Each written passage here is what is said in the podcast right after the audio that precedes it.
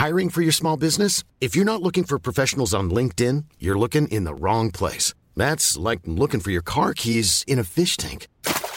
LinkedIn helps you hire professionals you can't find anywhere else, even those who aren't actively searching for a new job but might be open to the perfect role. In a given month, over 70% of LinkedIn users don't even visit other leading job sites. So start looking in the right place. With LinkedIn, you can hire professionals like a professional. Post your free job on linkedin.com/people slash people today. 以下节目包含成人话题，请在家长指引下收听。欢迎收听文化土豆，我是伊康糯米。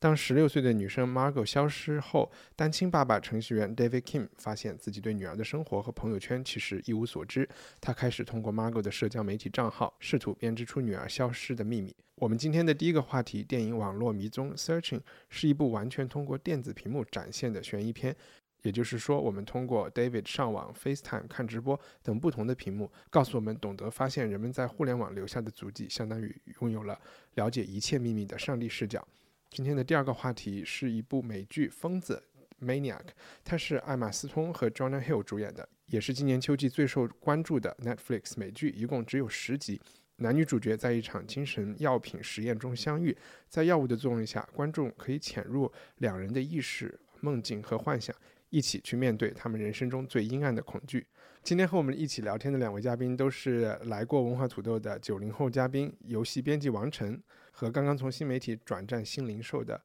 对，你现在是叫运营了是吗？我现在就是呃写各种美妆推销的运营编辑啊。顾西周，顾西周，大家好，Hello。我刚才已经大概介绍了这个 Searching 的。他这个故事背景其实就是一个单亲爸爸要通过社交媒体来找女儿。呃，故事周能不能更细节的讲一讲，就是他用屏幕的呈现方式，这个独特之处在哪里，以及他是怎么做到这一点的？这个他在预告片和，因为他在美国先上映嘛，然后很多一些评论也提到了，然后也是最吸引我去看的，就是他前面的五分钟是一个很快速的用屏幕展现。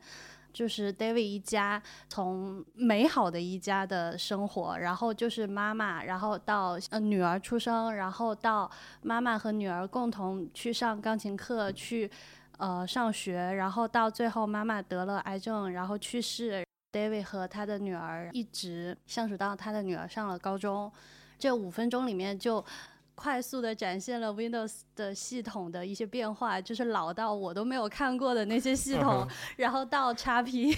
我就觉得还挺。电影里面还有更多一些其他网站的非常古老的页面，什么 YouTube 和对 YouTube 开始的页面，对我根本就没有最开始，他们之前是不是还用了 MSN Messenger 之类的？那个我我认不出来。OK。到后来就是 David 找女儿的时候，然后那个页面系统就几乎都是 Mac 了，然后那里面就就是 FaceTime 什么什么。然后所以这里其实不是展现的，与其说是是技术的进步，不如说是他们家的钱越挣越多了。对，他不是程序员嘛，所以肯定很有钱的呀。就是他在找女儿的时候，首先是通过 David 本人的电脑，然后再到女儿的电脑，从女儿的电脑找女儿的社交网站，然后那里面有一个很好玩的，就是因为他不知道女儿的账户密码，所以他就重新的不断的忘记密码、忘记密码、忘记密码，然后直接到最后是一个忘记密码隧道这样的感觉，然后直接到最后是登录了他的老婆。邮箱找回了所有账户的密码。OK，所以他这个呃整个拍摄过程其实都是在给我们看录屏，对吧？对。我开始还是有点害怕，看着会比较闷或者奇怪，但其实没有。很顺。嗯，他有一些很巧妙的方式，比如说他们之间都不打电话，全是用 FaceTime，所以。而且 FaceTime 有时候那个界面忘记关掉，他就把房间里的所有的情况都录进去了，所以有时候也有一点摄影的。而且观众就觉得好像是我，至少我是觉得我就是上帝视角在看大家在为一件事忙，然后我又能懂他们焦急的点在哪，然后我也是在看屏幕的一一个人嘛，就好像我自己真的也在搜这些东西嘛，因为因为我会我是会通过社交网络去了解一个人的。我在认识一个人的时候，比如说我我只是在和一个男生约会，但他没有跟我分享他的什么事情，我就会去搜，比如他的音乐账号，啊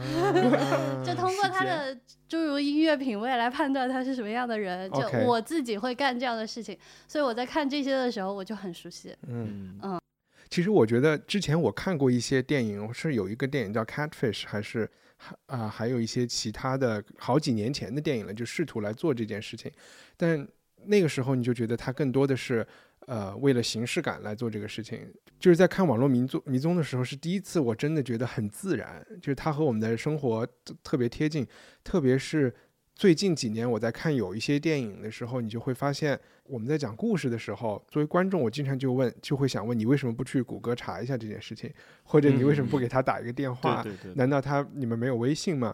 可能还是有一些编剧，他还是他的那个思维和讲故事的方式，还是在更传统的那个年代，所以他还会去尽量的要减少一些技术元素，这个电影才这个故事才能成立。哦，嗯，然后在看这个的时候，我就会觉得啊，其实这更自然，这才是一个正常的爸爸应该去做的事情，正常的。而且他还是个程序员。而且我通过看这个电影，还学会了一些就是操作，就我以 前不知道，我不知道在苹果电脑上面，它右边一直弹一些提示的时候，你可以去把它全部都关掉什么的。哦还有，那个 勿扰模式对对对 disturb。天哪！我就我，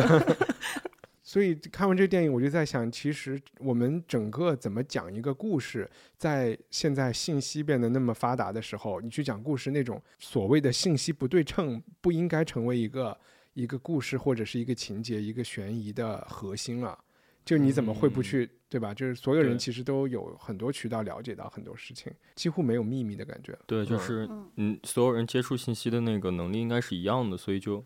就还挺怪的。你在看一些东西的时候，一个人不了解一个东西，然后他还不去 了解的时候，就在电影中遇到这种情况，就还挺嗯诡异的。就尤其是特别特别想吐槽的一个点，就是《暮光之城》里面，他的老婆要生，就那个暮光女要生孩子的时候，呃，暮光男第一个反应是我要打开 Google 去查一下，你是一个吸血鬼，几百年的历史没教会你的东西，你竟然要去 Google 上查，我当时觉得特别特别无语。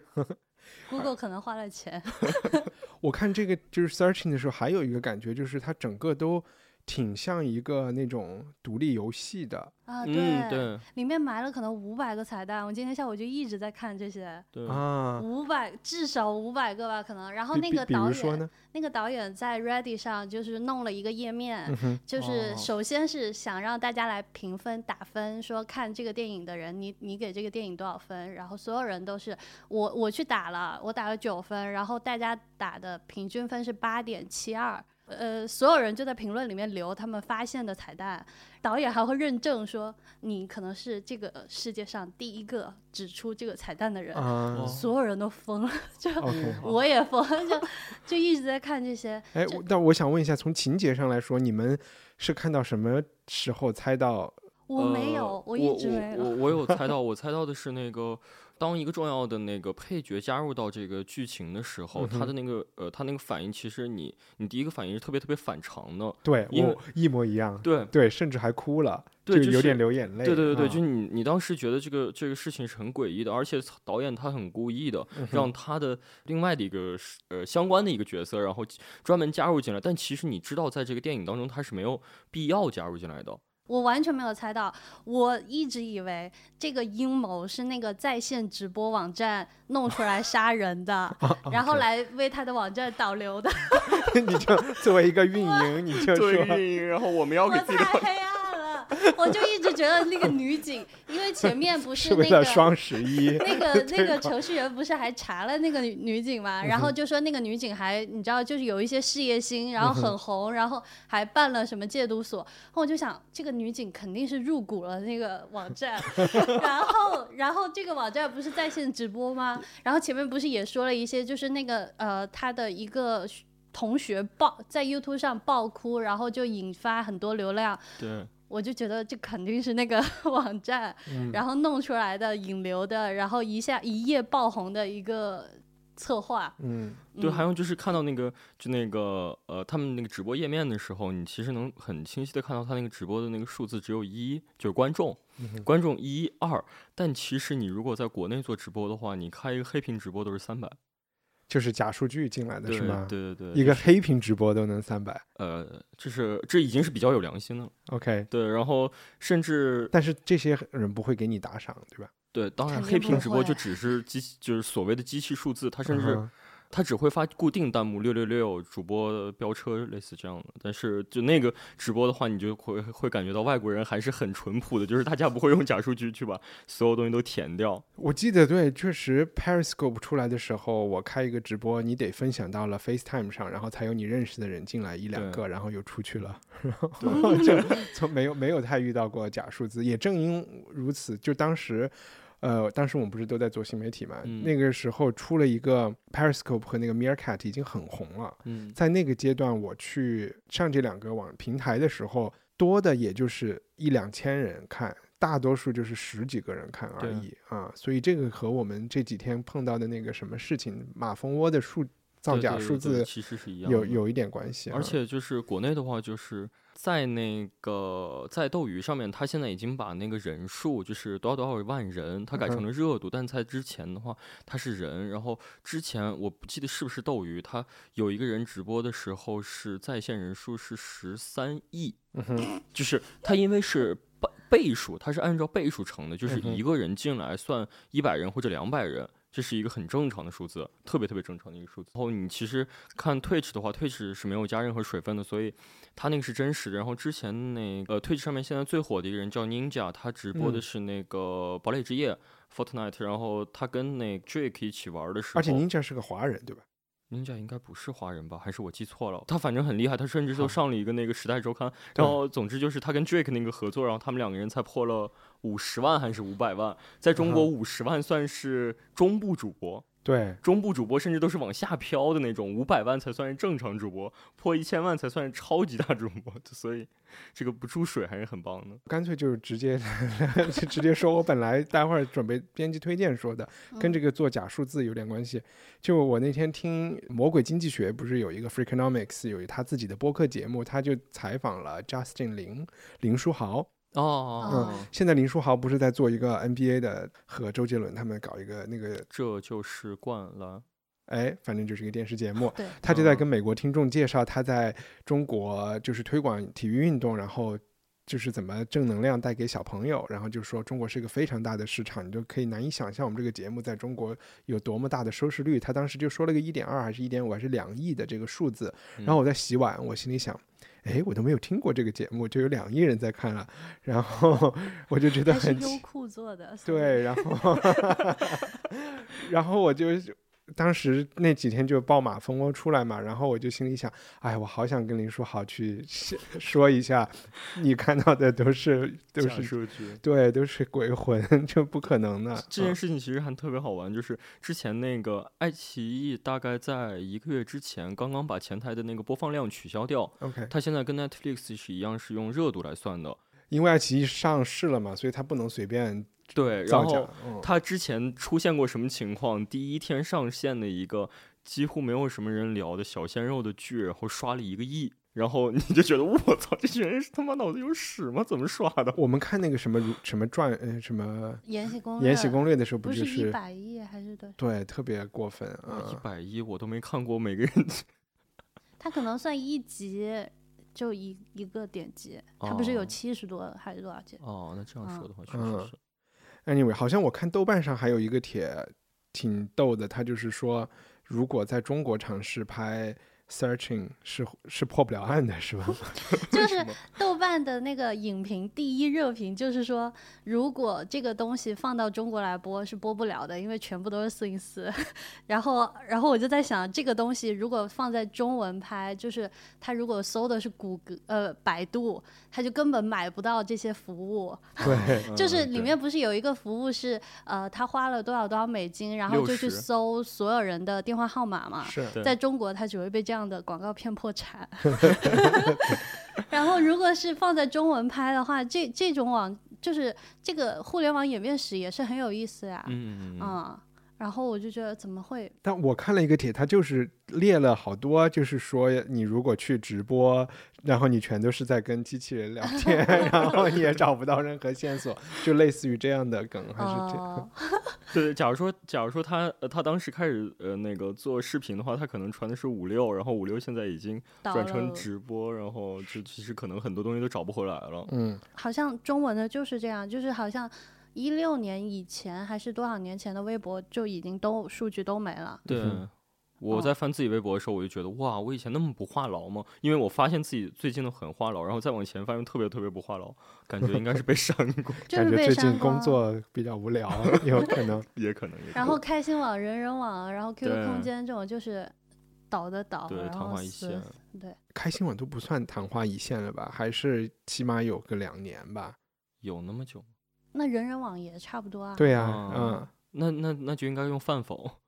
还有百度空间，哦我小时哦候还是用百度空间。我也。是，我也是你。知道百度我空间我听都没有听过百度空间百度空间就是类似于 QQ 空间，它超 MySpace 吧，啊。OK，好像是我不知道。然后就是一个写博客，然后所有人可以互相踩来踩去，跟跟跟就是个博客。OK，然后那个时候就是青少年，像我这种中二青少年就会玩。对，但是它那个跟 QQ 空间唯一的不一样就是你在 QQ 空间上是需要买黄钻才可以拥有所有的那种搭哦配，然后在那里面你你随便弄，然后是不需要花钱的。我反正记得那个时候，我爸就就跟我们家里所有的就是那种兄小朋友说，你们不能用 QQ，要用 MSN，然后说。就说你给人一个电子邮件，给人一个 QQ 电子邮件，以后连嗯工作都找不到。然后，我现在已经有人在说什么，呃，已经不提倡留 Gmail，因为 Gmail 收不到，就说都留 QQ。哎，但我觉得有一个特别奇妙的现象啊，就是你们知道，我不就文化土豆不是有个会员计划嘛？嗯嗯，所以我能看到会员能收邮件的那个邮件后缀，有很多人就是在我日常生活中基本就没有碰到过，但是我们的会员有很多人用的都是 Outlook 点 com 的邮箱地址，哦我不知道这个意味着什么，这是很高端的是吗？这是意味着他们用着 Windows 电脑且需要登录。我也有朋友是，我感觉这种就是归这是 Hotmail 转，过来嘛是的，？是的，啊，就就是早期微软 Hotmail 的，微软的。但是现在你还是可以用 Hotmail 后缀的呀。可以。哎，还有吗？我反正现在我的微软邮箱也是 Outlook。啊，明嗯白了，OK。Outlook 在国内是一个特别特别中立的选项，就是你呃不能保证 Gmail 的稳定，然后你又不想接受 QQ，Outlook 它能传大附件吗？呃不能。啊，呃，而且那个那个，我用 Gmail 的时候，我发到发现一个特别特别诡异的事情，因为它的那个附件只能二十五 MB，对不对？然后呃，我要做一个 PS4 的备份，然后他给我发过来的附件，我记得好像是二十四 MB，再加了四张图，就已经超了二十五 MB 了，我都不能转发。好吧，我觉得今天主我们的嘉宾年龄比较低，所以我们聊的东西，也许有的有的听众一头雾水，有点有点抱歉，但是 还是蛮有趣的。我还有点其实挺想知道，年纪稍微大一点的人看 searching 会是完全看不懂，还是觉得哦其实没有什哦么问题啊？我就在想，从投资拍电影的角度讲，哦它有一点限制他的人群嘛，他这么搞啊。但他你看导演也是就是在 YouTube 上面传影片，然后在 Ready 上面回答网友，他好像也没有把年纪太大不上网的人当回事。OK，但你知道这个男演员他不是在啊，星际 Star 迷 Trek 对啊，嗯星际迷航的粉丝年纪应该挺大的。你这 要不要跟星际迷航粉丝道歉？但是国内的话，反正这个东西的话还挺迷的，因为呃，就是能接触到的东西的话，你需要大概是互联网之后，所以就是嗯其实年轻的人也很多。OK，、嗯对，但国外所谓的嗯 Trekkie、对是的这种是年纪嗯是蛮大的。好，我们那个网络迷踪就聊到这里，还是我觉得还是看到的一个，不管是从形式还是讲故事。都不错的，而且整个情节作为一个呃推理或者是怎么样，都还是蛮成立的一个对一一个电影，推荐大家去看。可没有上院线，要找资源看，对，要吧？找资源看。好呀，但我看资源已经有一些被封了，就中文资源，所以不排除会上院线。啊，是这个原因哈。我觉啊得啊，版权版权对吧对对对对对嗯对对。反正我在用迅雷下载的时候，他不让我用但是它员加速。上院线的话，谷歌这些都可以出现是吗？Facebook，我也然后不清楚，我我好像看到一个 Reddit 帖说它是葡萄牙语的，然后里面所有的那些字都转成了葡萄牙语，嗯哇，这么大的工作量，但我觉得中文不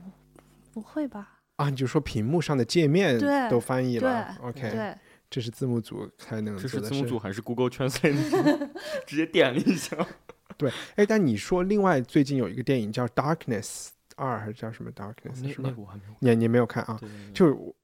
就是因为我们之前有聊到过这个嗯。电影嘛，其实是一个制片公司做的，他们可能就是擅长做录屏，哦，嗯应该是。这个不是录屏，啊。因为录屏它不是有影片好多放大的那种画，那那些画面倍速就会糊嘛，对对对，所以他们全部都是画的，啊，这个我啊？相信肯定是画的，只不过对啊录屏就是一个真的。全部都是什么呃，就是全部都是后期处理的，全部都一帧一帧处理。我以我就你动一下，所有东西都要再来过，我我真的真的以为是，所以这种节奏是很可怕的。因为录屏你就会有什么反光啊、灯光没有线啊。如啊，果你是用电脑的那个，就是用软件去录屏的话，它也许要做一个反光进去呢，我也不知道。嗯，厉害厉害厉害。还有好多彩彩蛋是可以说说的吧？可以，你就可以说说它就像说一点点啊。个那种独立游戏，就就啊你之前对我不是像特别像独独立游立游戏啊，它里面就真的埋了可能五百个，然后就比如说那个，我就直接剧透了，嗯 我不考虑 关，你你你自己看能不能放完。就是他那个凶手不是那个男生嘛？那个男生在他那个爸爸 David 一开始查同学的那些联系记方式的时候，第一个还是第二个就是，然后上面那个妈妈就备注说暗恋 Margot，对，嗯，哦，然后还有什么呃，在那个 David 登 Facebook 的时候，我我想问一下，你对彩蛋的定义是什么？就是类似这种，你第一次看的时候不会发现，然后你第二次看的时候就会说哦这儿，啊嗯在我的看来，这就是一个细节，就是因为它是直接告诉你的一件事情。一个彩蛋应该是哦说没有那么明显的。我们待会儿聊下一个第二话题的时候，我给你举一些彩蛋的例子。那还有还有一个就是那个 Margot 不是在直播说他喜欢一个宠物小精灵嘛，然后那个宠物小精灵的的技能是消除记忆，嗯然后那个那个男生回答他的那个宠物小精灵的技能是隐形，所以就也就也就对应了他们在剧情里面的就是内心愿望。因为那个男生不就是隐形的做了一个暗恋他的，一直在跟踪他的一个网络跟踪狂嘛，然后 Margot 不是一直就是想说，呃，好好处理他和他妈妈的那个回忆嘛，嗯哼，嗯，嗯，行，嗯这种细节可能有点说不完了，嗯特别是没看过电影的人不知道我们在说啥。哦 这 这网络迷踪有点聊不完了，我最后再补一个。好，就因为我一直关注的点是怎么讲故事和它这个形式带来的长处和一些短板。我觉得一个很大的短板就是它只能把一些来龙去脉讲清楚，反而人物的个性和是不知道的。就比如说这个女失踪的女孩 Margot，在电影刚开始的时候，你其实知道她是一个孤独的 teenager，、嗯对吧？她在学校里没有朋友。其实如果是一个正常的电影去讲一个她爸妈以为她有很多朋友，然后他消失了，其实可能会有一些跟他的性格和和他的生活相就关系性更紧密的剧情，但是在这儿其实没有展开。我们嗯看到的最后其实有一点就是一个事故，一个 accident，对，这你就觉得他这个形式就对讲故事还是有一些不太方便的地方的啊，这就是我最后想补充一下的。OK，我们我们终于可以进入那个第二个话题，也是今年秋天可能最热的一部美剧，它的名字叫《疯子》，英文名字叫《The Maniac》。那主演是好多年，可能快十年没有拍过电视剧的艾玛·仕通，他就是《La La Land》，还有一堆其他很厉害的。他之前还有一个《Birdman》，好像鸟人、蜘蛛侠蜘蛛侠啊嗯。OK，节目最开始的时候，我讲了一下它的大概的剧情，就是有两个，一个男主，一个女主。男主就是一个叫 Jonah Hill 的演员，他在这个电影里的名字叫欧文 （Owen Milgram）。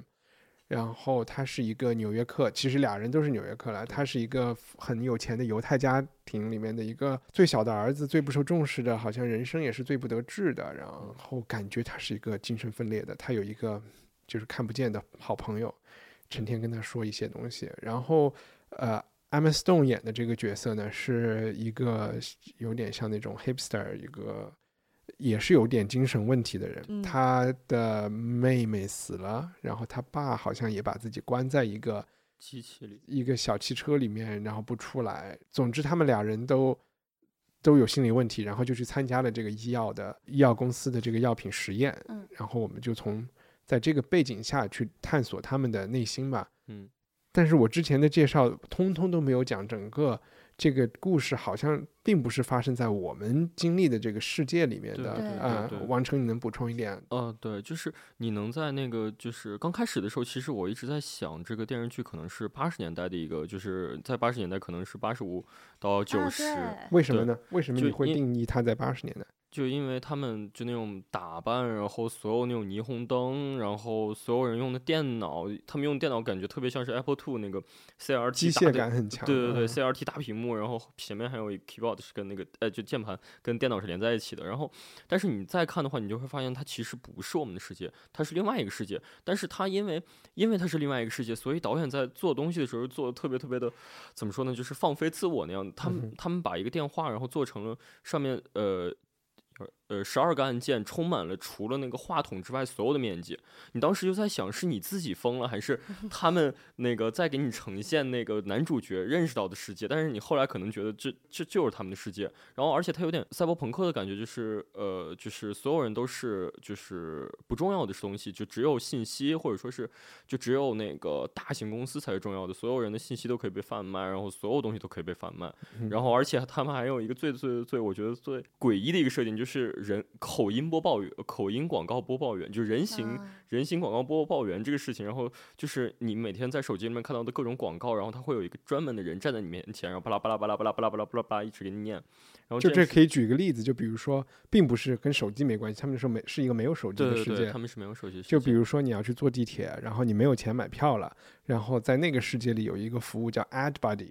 这个服务就是你就说我要用 Ad Buddy 来付钱，就有一个人提了一一堆广告的那个宣传单就来陪你了，然后你们坐地他就来帮你买这张票，然后陪你坐地铁的时候就会给你一直推销传销东西，对吧？这个一出现的时候，我以为是女主的那个看不见的伙伴，你知道吗？就 一直在旁边叨叨叨叨叨叨叨，然后再讲一些很就是梦幻的那种很大的词语。但第一集一开始的时候有一个很明显的暗示，他在另外一个世界，就是美美国的自由女神像变样子了啊、哎，我没注意到这个细节。是那个导他就说游不是他就说，对，他嗯说这个叫什么什么女神像，不是自由女哦神像了，对还是说这叫？对，是另外一个名字，但我当时以为是那个人完全不懂而已。然后那个女神像是一个希腊的，有一个有翅膀的一个雕塑啊，哦啊，哦一个巨大的，就像《全游》里面那个雕塑对对对，一样。我哦，那个我想起来了，当时我我以为那个是呃男主脑子里面奇怪的世界，所以我就觉得可能不是现实世界的。哦，OK，我们大概现在知道剧情，知道它发生在一个赛博朋克或者是一个平行的世界里面。呃，我想问一下，你们都分别看了十集，看了多少集了？五集你五五集集都看了五嗯集，对我看了十集。哇！然后我可以告诉你，十集看完了以后一头雾水，就跟我们五集信息量一样吗？难道？信息量是多了一些，嗯，但是我在看第一集的时候还知道这个电影要讲什么，嗯当我看完了十集，就完全不知道这个电影啊这这个剧要讲什么了。我所以我想问一下，你们看了五集，你们觉得他是在讲一个什么故事？我从我这边看到的就是，那个有一个日本公司想研发一种药，然后需要这几个人作为被试，然后来参加这个东西，然后他们在其中经历的故事，他们在呃作为被试经历的故事。那你觉得，那这个这是这个故事的一个背景吧？你觉得这个片子想讲什么？想告诉我们什么呢？它有点像是那种关关关爱，就是精神精神疾病的那种，就有点像是公益电影，但是你又说不出来它到底是哪儿公益，但是它又有点那样的感觉，所以你就觉得很诡异。就是我我从开始看的时候，我就觉得这个电影很诡异，看到第五集的我感觉我还是感觉很诡异，就完全。你大多数电视剧，你看到第五集的时候，你大概能摸出来个脉络。你看《Breaking Bad》的时候，你也能知道说这个人最后要成为毒枭。但是你在看这个的时候，你感觉第第一集摸到是个摸到的是一个变形怪，第五集摸到的还是一个变形怪。嗯，我感觉跟王晨差不多，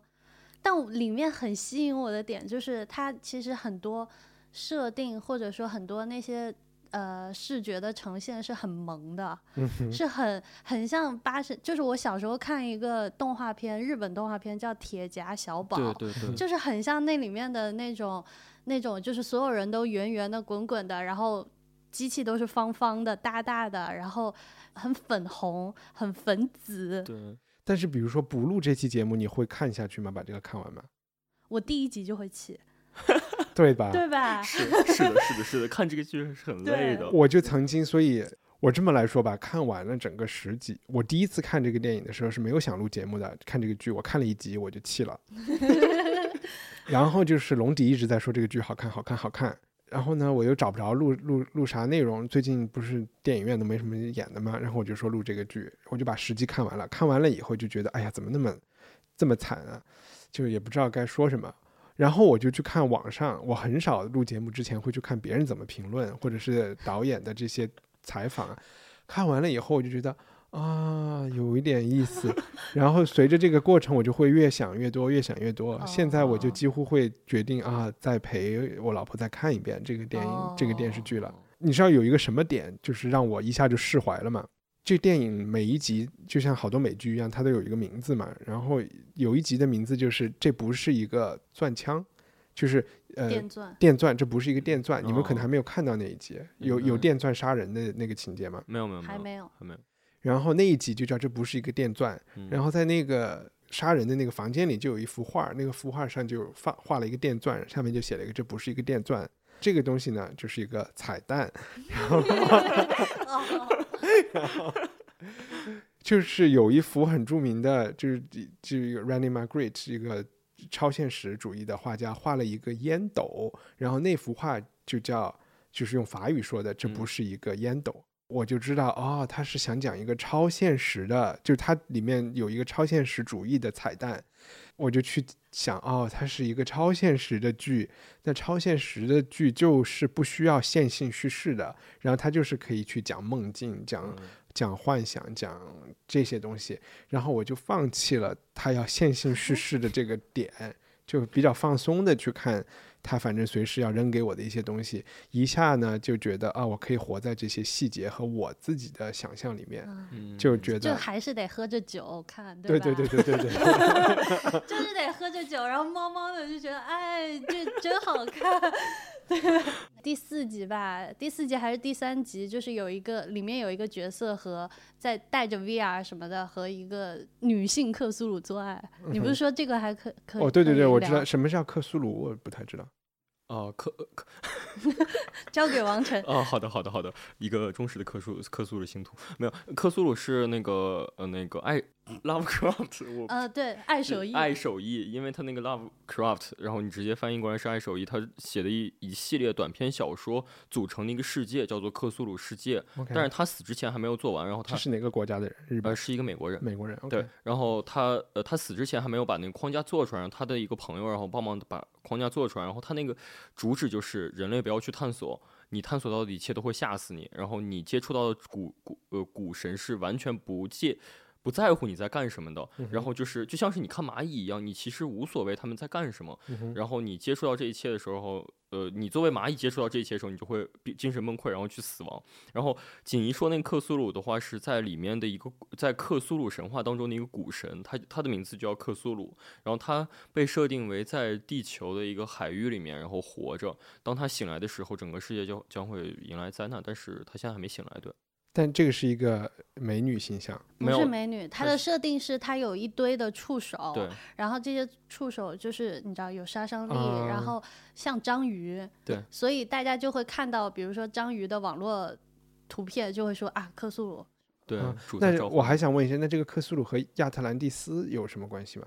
呃，好像有，我就看到有一些因为你刚才讲了海域，但是这一集的细节里，这是一个亚特兰蒂斯的场景。哦，所以是有的，就是我我有在看那个爱手艺的，就《死灵之书》，就是他的哦所有关哦于克苏鲁神话的这些小说的集集合集，对，然后里面就有提到有人去亚特兰蒂斯附近的那个海域，然后就遇在海上迷迷了迷了路，然后就进入了克苏鲁的那个。然后我就扯上和我们上一期《伊利亚特》，你们有听吗？上一期文化读没不读会，赶快回去听。好的，就是我们讲伊利亚哦，特，有有听听了一半，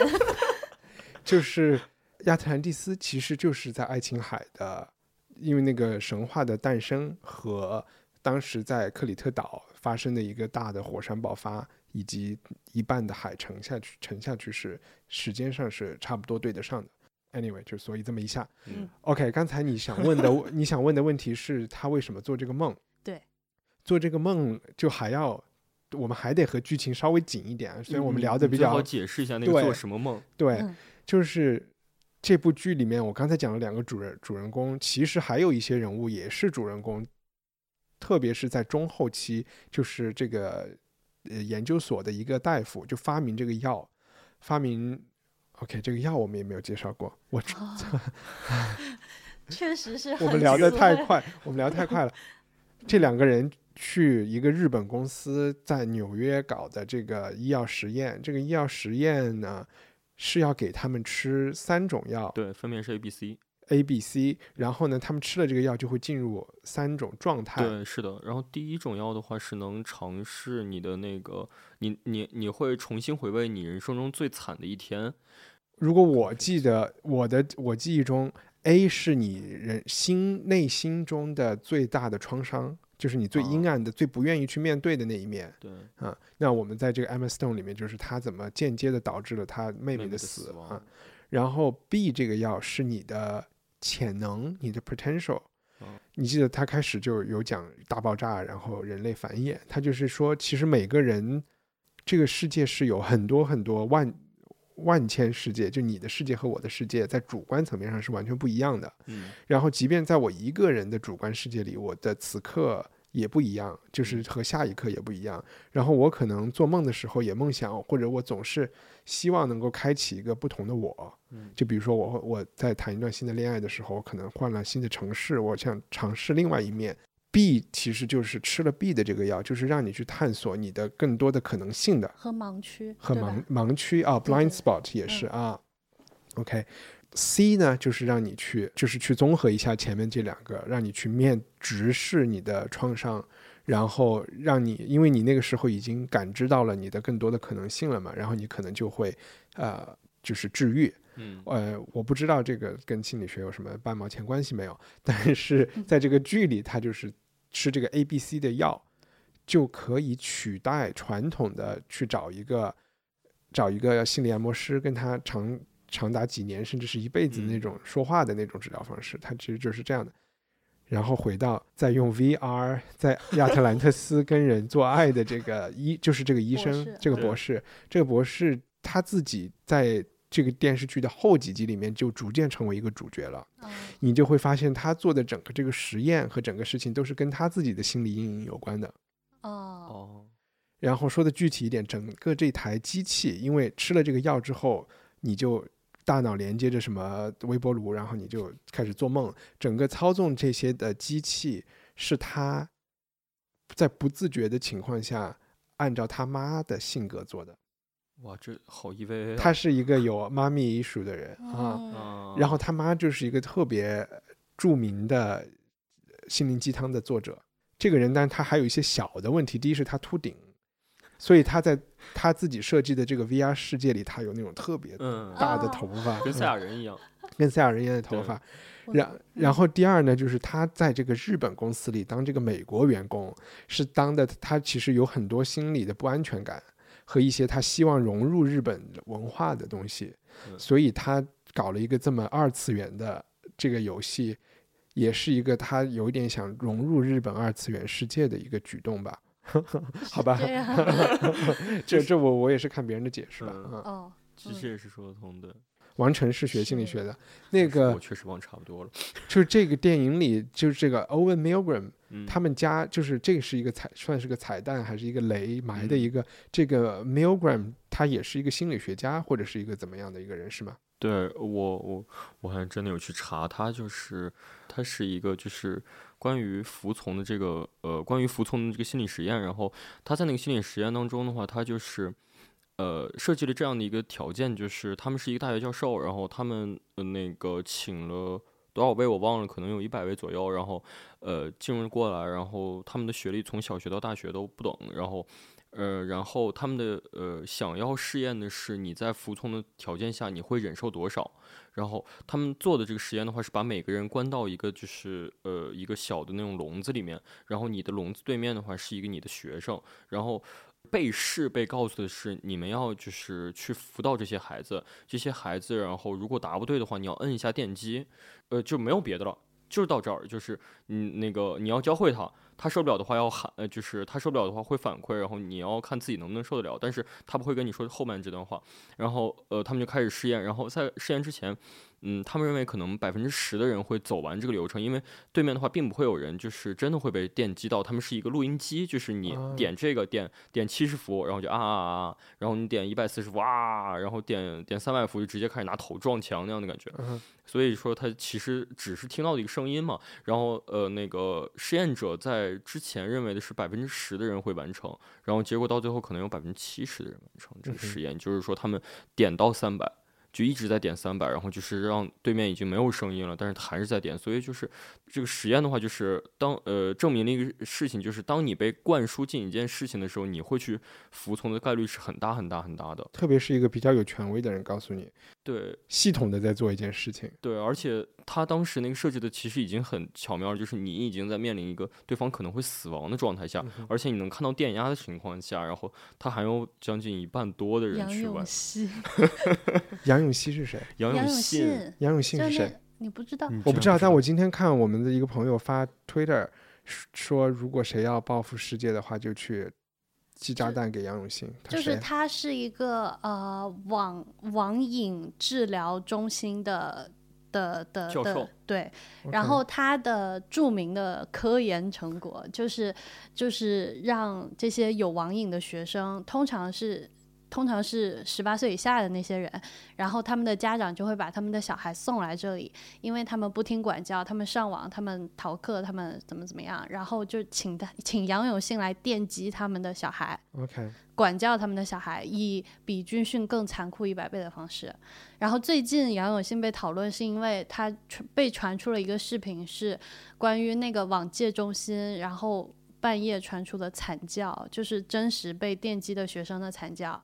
然后也有很多的一些，就此前杨永信的这些事情就已经被讨论过很多很多遍了。他是发明了一个理论，还是说他是一个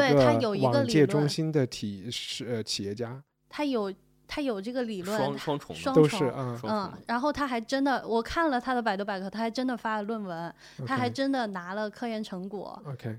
而且好像还是，嗯，就是他他是哪个山东哪个市的？临沂。嗯，然后是临沂那个城市的。嗯，然后那个市政府好像也给他颁了什么，就你知道，就优秀市民。然后这个事情还有很恐怖的一点就是，呃，锦怡刚才说到的那个视频，然后发出来那个视频的人现在已经接受调查了。OK，这个视频是一个控诉的视频，然后他呃被控诉的人没事情，然后控诉那个人的事。但是本来在中国就有好多人都用电击疗法呀，要把人掰直啊什么的，就也有啊。家长就是很，对，很相信这个呀。嗯，家长就是不肯相信自己，自己有问题。对对，而且还有好多人买自己电击肚子减肥的呢。这个很是处理事情，我觉得，我觉得处理自己和处理别人不一样。对，但是大家对电击似乎有一种情有独钟的感觉，就是停留在两百年前的一种一一种迷信啊。我看史蒂芬金一个小说，他还就里面有一个教授，真实就是真实的靠电击，然后就拯救了很多人。就就里面小说写的很玄，就是用电击就可以把把什么胃癌治好，什么什么。后来就就就就又是克苏鲁的那一套，就引引发克苏鲁的一个结局，就就电击好像可能是会让人觉得自己是个是权威吧，是神，因为你是给你是你是点那个，对对对，那个符数的人，嗯，但我觉得好像这个 Milgram 这个实验，他们当时也是想。证明就是说，为什么纳纳粹能够让这么多人做那么可恶的事情？但他们其实，在纳粹体制下当个公务员很正常。那不就是呃，你上一是上一期还是上上一期推荐的那个现代性与大屠杀，不是也有提到这个吗？就是呃，我没看那本书，就是包曼的书，对吧？嗯嗯嗯嗯，就是就是里面提到，他之所以能让纳粹和德国德德军做这些，是因为他们把这些具体的流程拉很长，他们都没有像那个实验一样，是让那个被试真实的感受到痛苦。哦，你比如说，呃，我作为一个士士兵，然后我今天要做的任务就是摁下这个按钮，然后一个就清洗一一个教室的人。那我在我这看来，我我今天的任务就是清洗五十个教室，而不是五十个教室里活生生的人。然后他们就会离这个痛苦很远，然后他们的工作的那个衡量的目标就只是数字，他们也就就等于是一个流水线嘛，嗯这个东西就变成一个 KPI 工作量一样，你可以和上司汇报什么什么的这些一个很系统的东西，然后就会离人性啊、良心啊、痛苦啊这些不安这些就很远了。纳粹还是很科学的一套企业管但理模是式。但是就那我本书是这么，但我跟你，说，其实也有另外一种，就是现在美军不是都通过无人机打仗嘛？即便是在嗯比如说也门或者是阿富汗这么远的地方，就有一种新的心理障碍，就是这些操作无人机的人，嗯他们就才送了小孩去上班，然后才买了一杯星巴克，星巴克还没喝完呢，他都已经在这杀了一个人了。嗯然后可能他中途无人机要充电啊，他又去吃个三明治，然后又和同事聊了一下昨天的电视剧，就他并没有能够让他二十四小时在一个战斗状态，对，嗯就这种人又会有一种新的不适应。就你你刚才说的是可能可能会导致他们更容易的去杀人，对嗯对，对，但是他们杀完人以后也会有一种。可能现在大家他还是比较清楚自己在做什么嘛，自己是在战啊斗啊，但是嗯反正就会有种新的那种反差，超级大的反差。所以已经有这种一一个对我好几年，我我我好几年前哦看的是几啊年前看过这个事情，但是我没嗯看完那篇报道。嗯，我都没有想象过这个事情，但但其实还挺神奇的，就是对对 好，我们我们回到 Maniac，又太远了。对，又又又太远了。我我刚才想说的主要的点就是看这部剧要抱着一个正确的一杯威士忌，然后就是不要太不不不能太纠结。然后呃，从结构上来讲，它其实中间可能三四五六七好多集都是独立的故事，就你专门去嗯看它，因为它就是进入他们的一个梦境，或者是进入一个什么。然后这些独立的故事的风格也是完全不一样的，有的就像一个 B 级电影，有的就像一个鬼片，有的又像什么。就是你去单独的看这些故事也 OK，但是当你合在一起的时候，然后再去网上看更多人的评论，你就我觉得收获就还挺丰富的。它就挺像一个像看一个艺术作品，就说的有点高级啊。但是我觉得 Netflix 在做好多事情的时候，它其实是把一些很前卫的叫什么超现实主义的电影，把它商业化，我把它拍在一个故事情节里面。但是可能艺术家来做这个事情，或者大卫林奇来做这个事情的时候，就会做得更更飞一些。嗯对，但嗯你再去看大卫林奇的短片的时候，你不会太去纠结他到底想说什么事儿。而且这里面有一个导演好像要去导下一部《零零七啊》啊，就是那个日本导演，日本人。关于 Maniac 还有什么要补充的吗？呃啊，对他那个八十年代，其实他呈现的特别特别迷人。八十年代这个事情最最近在有在那个就是很大的程度上复苏，无论是那个就那个《怪奇物语》还是什么的。然后他那个里面的那个、呃所有的那个动画镜头，其实你仔细看的话，就是那个八十年代你能看到那种呃那种当时最但我好奇，八十年代你们都没有出生，你们对八十年代有什么认识？你们的对八十年代认识来自于哪里？网怪奇络，物语史蒂芬吉，因为那个时候 就是所有的那种经典的作品都是从八十年代过来的，所以他们对八十年代那个向往就是会，因为我们喜欢那部你说的是哪一？类经典作品是八十年代就什么歌啊，所有的电影啊，啊对，？音乐就是啊所有的流行文化。但是八十年代的人又觉得是六十年代的是经典，或者是更早的哈。嗯啊，对，所以看那个就广告狂人的时候，我觉得六十年代也好棒。OK，对，所以就是他那个看那个的时候，然后我今天晚上还专门去看了一下那个，就那个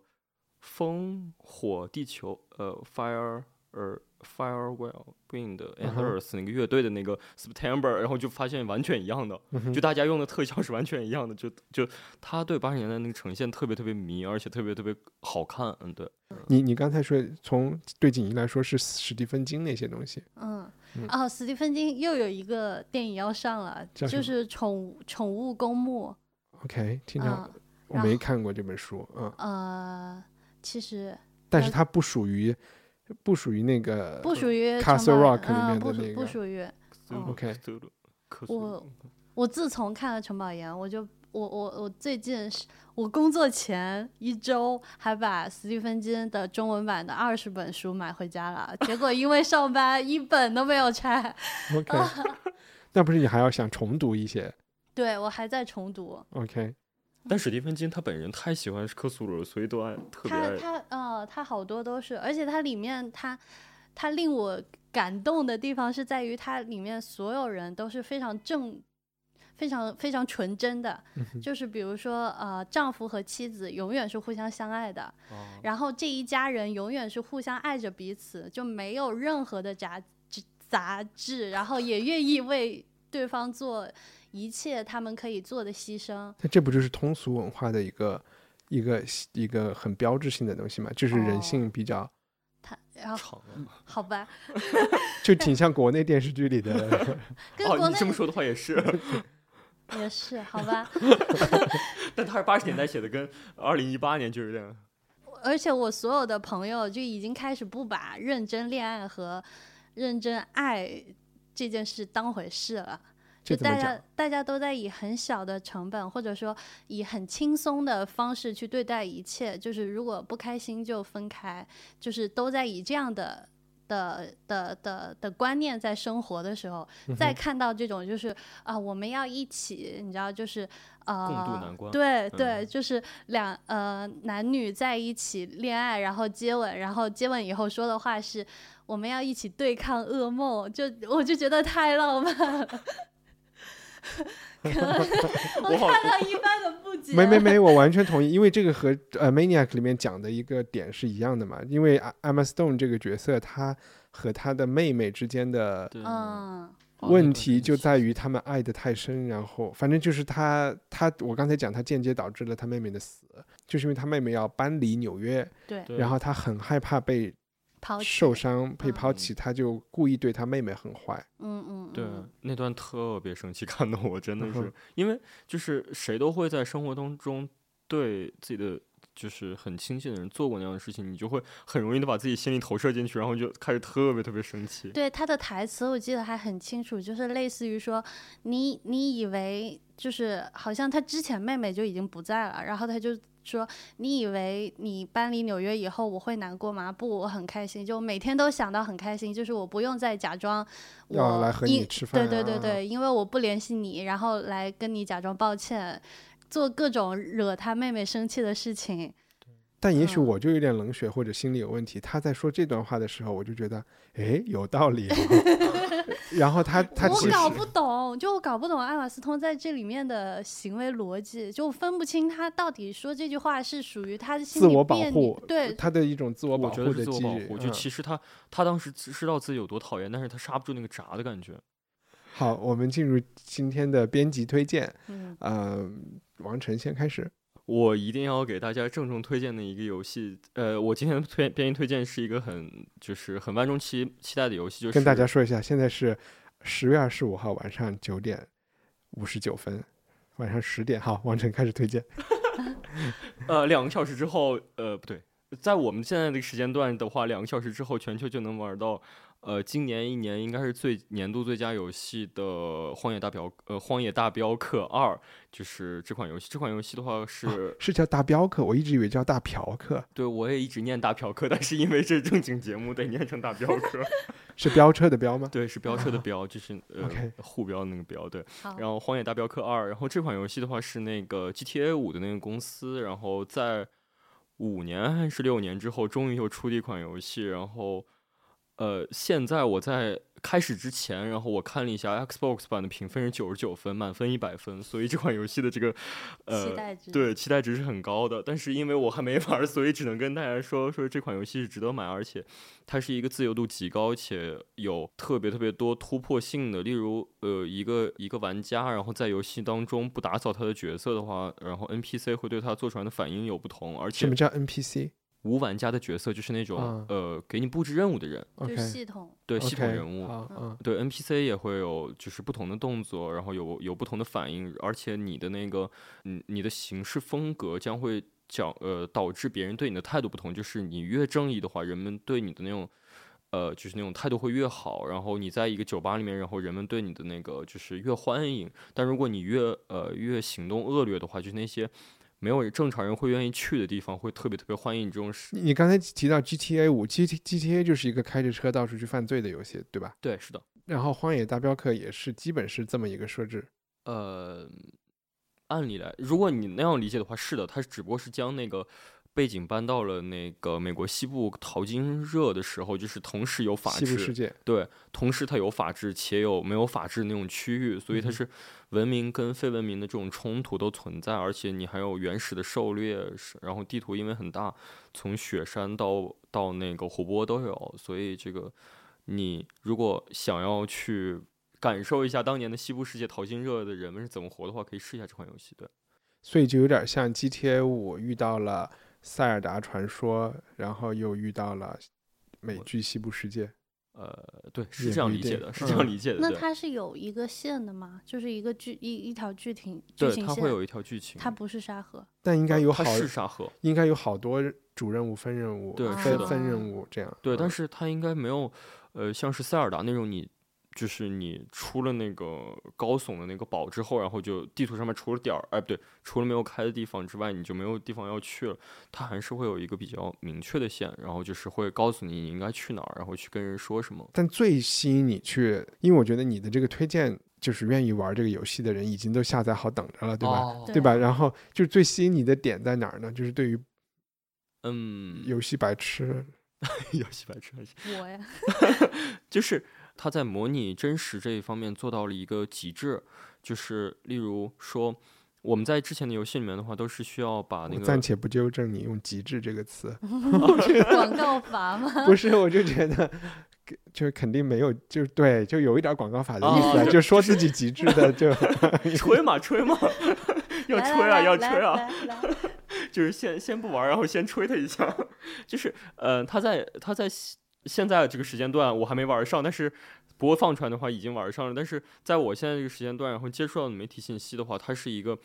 就是很特别特别生动的世界，至少在目前的游戏当中，它是最生动的一款。然后无论是你进了泥浆之后，然后实际上泥浆会干，然后你的那个裤腕需要棉起来，然后你的那个枪是有上限的，就不像 GTA 里面你穿着裤衩可以拿出来一个火箭炮这样的事情。然后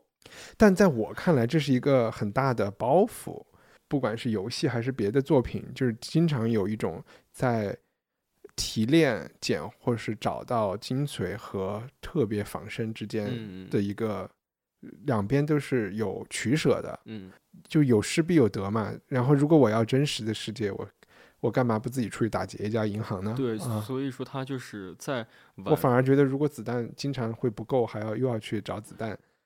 好麻烦呀。对所以就是，这就是 R R 星比较厉害的一点，它就是将真实和游戏，还有戏剧化，还有故事的讲述四个维度，它都做的特别特别好，所以人们才会觉得是，呃，就是完全甚至呃我我在买的时候都没有媒体评分的时候，我就已经买了，就因为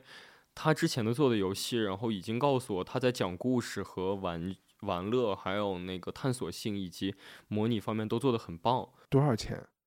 呃，预购的话是五百六十多，现在的话应该也就是三百多吧，应该是。为什么预购还要预购要贵一些？因为我预购的是豪华版的呀。对，嗯、就是它有究极版、豪华版、普通版。普通版就是啥都没有，就跟你之后的一是一样的。然后豪华版的话是没有线上的，只有线下的。因为我不玩线上模式，所以我就选了豪华版。OK，然后这是只有在 Xbox 上才有没有 PS4、PS4 PS4 和 Xbox 只有这两个平台有，PC 的话还没有计划。OK，、NS 也别想了，所以这个也是可以在线玩的，对是可以在线玩但你不想，嗯。好，我一小们时五十五分钟我们尽量在这之前打住。好，编辑编辑推荐顾惜舟，哦，我最近在看一个就是美国综艺节目叫《综艺大师》，然后在 B 站对，在 B 站有的看，然后一帆应该会把链接链在底下。然后他就是他他这一季吸引我的地方是终于有一个中国人了，因为以前在看这些美就是综艺的时候，我的朋友和我一些我爸爸之类的这样的人，他们就会很很喜欢鄙视里面的西餐做法。就比如说，呃，一个扇贝，然后不拿来煮汤，拿来煎、拿来烤什么，他们就会觉得一点都不好吃，配芝士一点都不香。为什么不拿来煮粥或者什么？就是让它的原味，你知道，就就广东做法最好，清蒸做法赛高，就那样的，就是呃。对，哎，那那种粉丝扇贝不是广东做法是吧？是啊，是啊，嗯但那种也是原味，也算清蒸清嗯清蒸做法。然后我我我看这个的时候就很好，啊很很激动，就是终于有一个中国人想着能能能用中餐做法来征服一下所有人了。结果他是四川人。没有，他天津的，OK，然后和呃，他他好像就是一个彻头彻尾的中国人，就是他他讲的也是中式英语，然后他的那个英语也磕磕巴巴，然后团队的那些比赛里面，他通常都是最不能沟通的那一个，嗯呃但他还是活到了可能很后很后面。我现在看到第九集，他还在，就倒数第九集他还在。就我是冲着他去看的，结果他的镜头就被剪的差不多，是被谁剪就被节目组呃不就？B 站还是？不不是啊 B 站，就是节目本人就是他的镜头其实没有很多，但他又有很很经常做，他做了可能至少两次团队赛的队长，所以证明他做菜的水平还是很 OK 的，只是不知道为什么他做菜的镜头还有他的被品尝菜的镜头都被剪光。然后就没有，就就完全零镜头。啊，他是范冰冰吗？是 我不身为什么？知道，网上大家就有有那些弹幕就在说说，哎呀，这个小哥做的是啥？为什么一点镜头都没有？然后大家就会从那个，因为 B 站不是有弹幕嘛，就会从凤凤那儿就是说啊，你看小哥在最后一排，然后在默默的做什么什么什么什么，就是都这样。OK，那他的有他的是 Master Chef 的第几季啊？如果所以现在 OK，反正我们贴，，反正我们贴链接呗。对，嗯嗯我的编辑推荐就是我之前已经讲过的 Freakonomics 的，就是魔鬼经济学的播客里面最近采访林书豪的一期，我觉得蛮有意思的，是因为呃魔鬼经济学最近做了一系列的播客是讲体育的，只采访林书豪这一期也是跟这个有关。但是其实更多的是一个个人访问，和林书豪聊了一个一个钟头。我其实以前不知道林书豪是学经济的，在哈佛大学念经济系的，所以他我也刚知道。啊、他的智商还是很高的，嗯所以嗯完全不像去采访，呃，一般的 NBA 球星啊。算了，我又 又傲慢与偏见，A O E，其实林书豪自己就说，他学经济其实对他现在打球一点用都没有。但是通过聊天，那个主播其实又问出了很多事情，都说，哎，这不是经济学生才会干的事吗？就比如说举个例子，有问他，有问他最买贵买过的最贵的东西，最贵的车是什么？他好像就是买了一个路虎之类的吧。然后他就说，贵车他都是用租的。然后，然后比比如说，呃，林书豪到现在都没有买房，他都还在租房。去建行，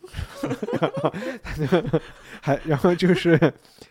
呃，主播就说，你看，这就是因为你作为经济学生，你明白，呃，金钱有他自己可以拿去钱生钱嘛，你不一定要去买一个死的降，就是跌跌价的一个东西啊。嗯，然后就还蛮有意思的。然后林书豪就说自己愿意以后要做慈善啊，要做这些事情，就说了一堆，其中也有聊到他做的这个综艺了啊、这就是灌篮，是这就是叫是是是的是的是的啊是的。OK，那我们今天就聊到这里，谢谢大家，大家，拜拜。这估计很长。感谢收听文化土豆，也感谢所有会员的慷慨支持。如果你想成为我们播客的赞助人之一，或想发现更多文化土豆之前的节目信息、加入听友群等等，请访问我们的官网，地址是 culturepotato 点 com。